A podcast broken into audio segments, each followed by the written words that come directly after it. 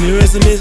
Got 3 more of them yesterday. This one I was reading, I never forget, cause she typed some crazy shit today. Suck at my niggas, an easy thing. I look at my brother, said it's okay. Hold on, what did she say? I know what these people are thinking me. I know they think I'm so cocky. I know they think I'm an asshole, but they don't really wanna stop me. Cause they see themselves when they look at me. I'm better than y'all can relate to me. How many of those that I know that don't look, I got out of my fingers, you feeling me? But I'm feeling so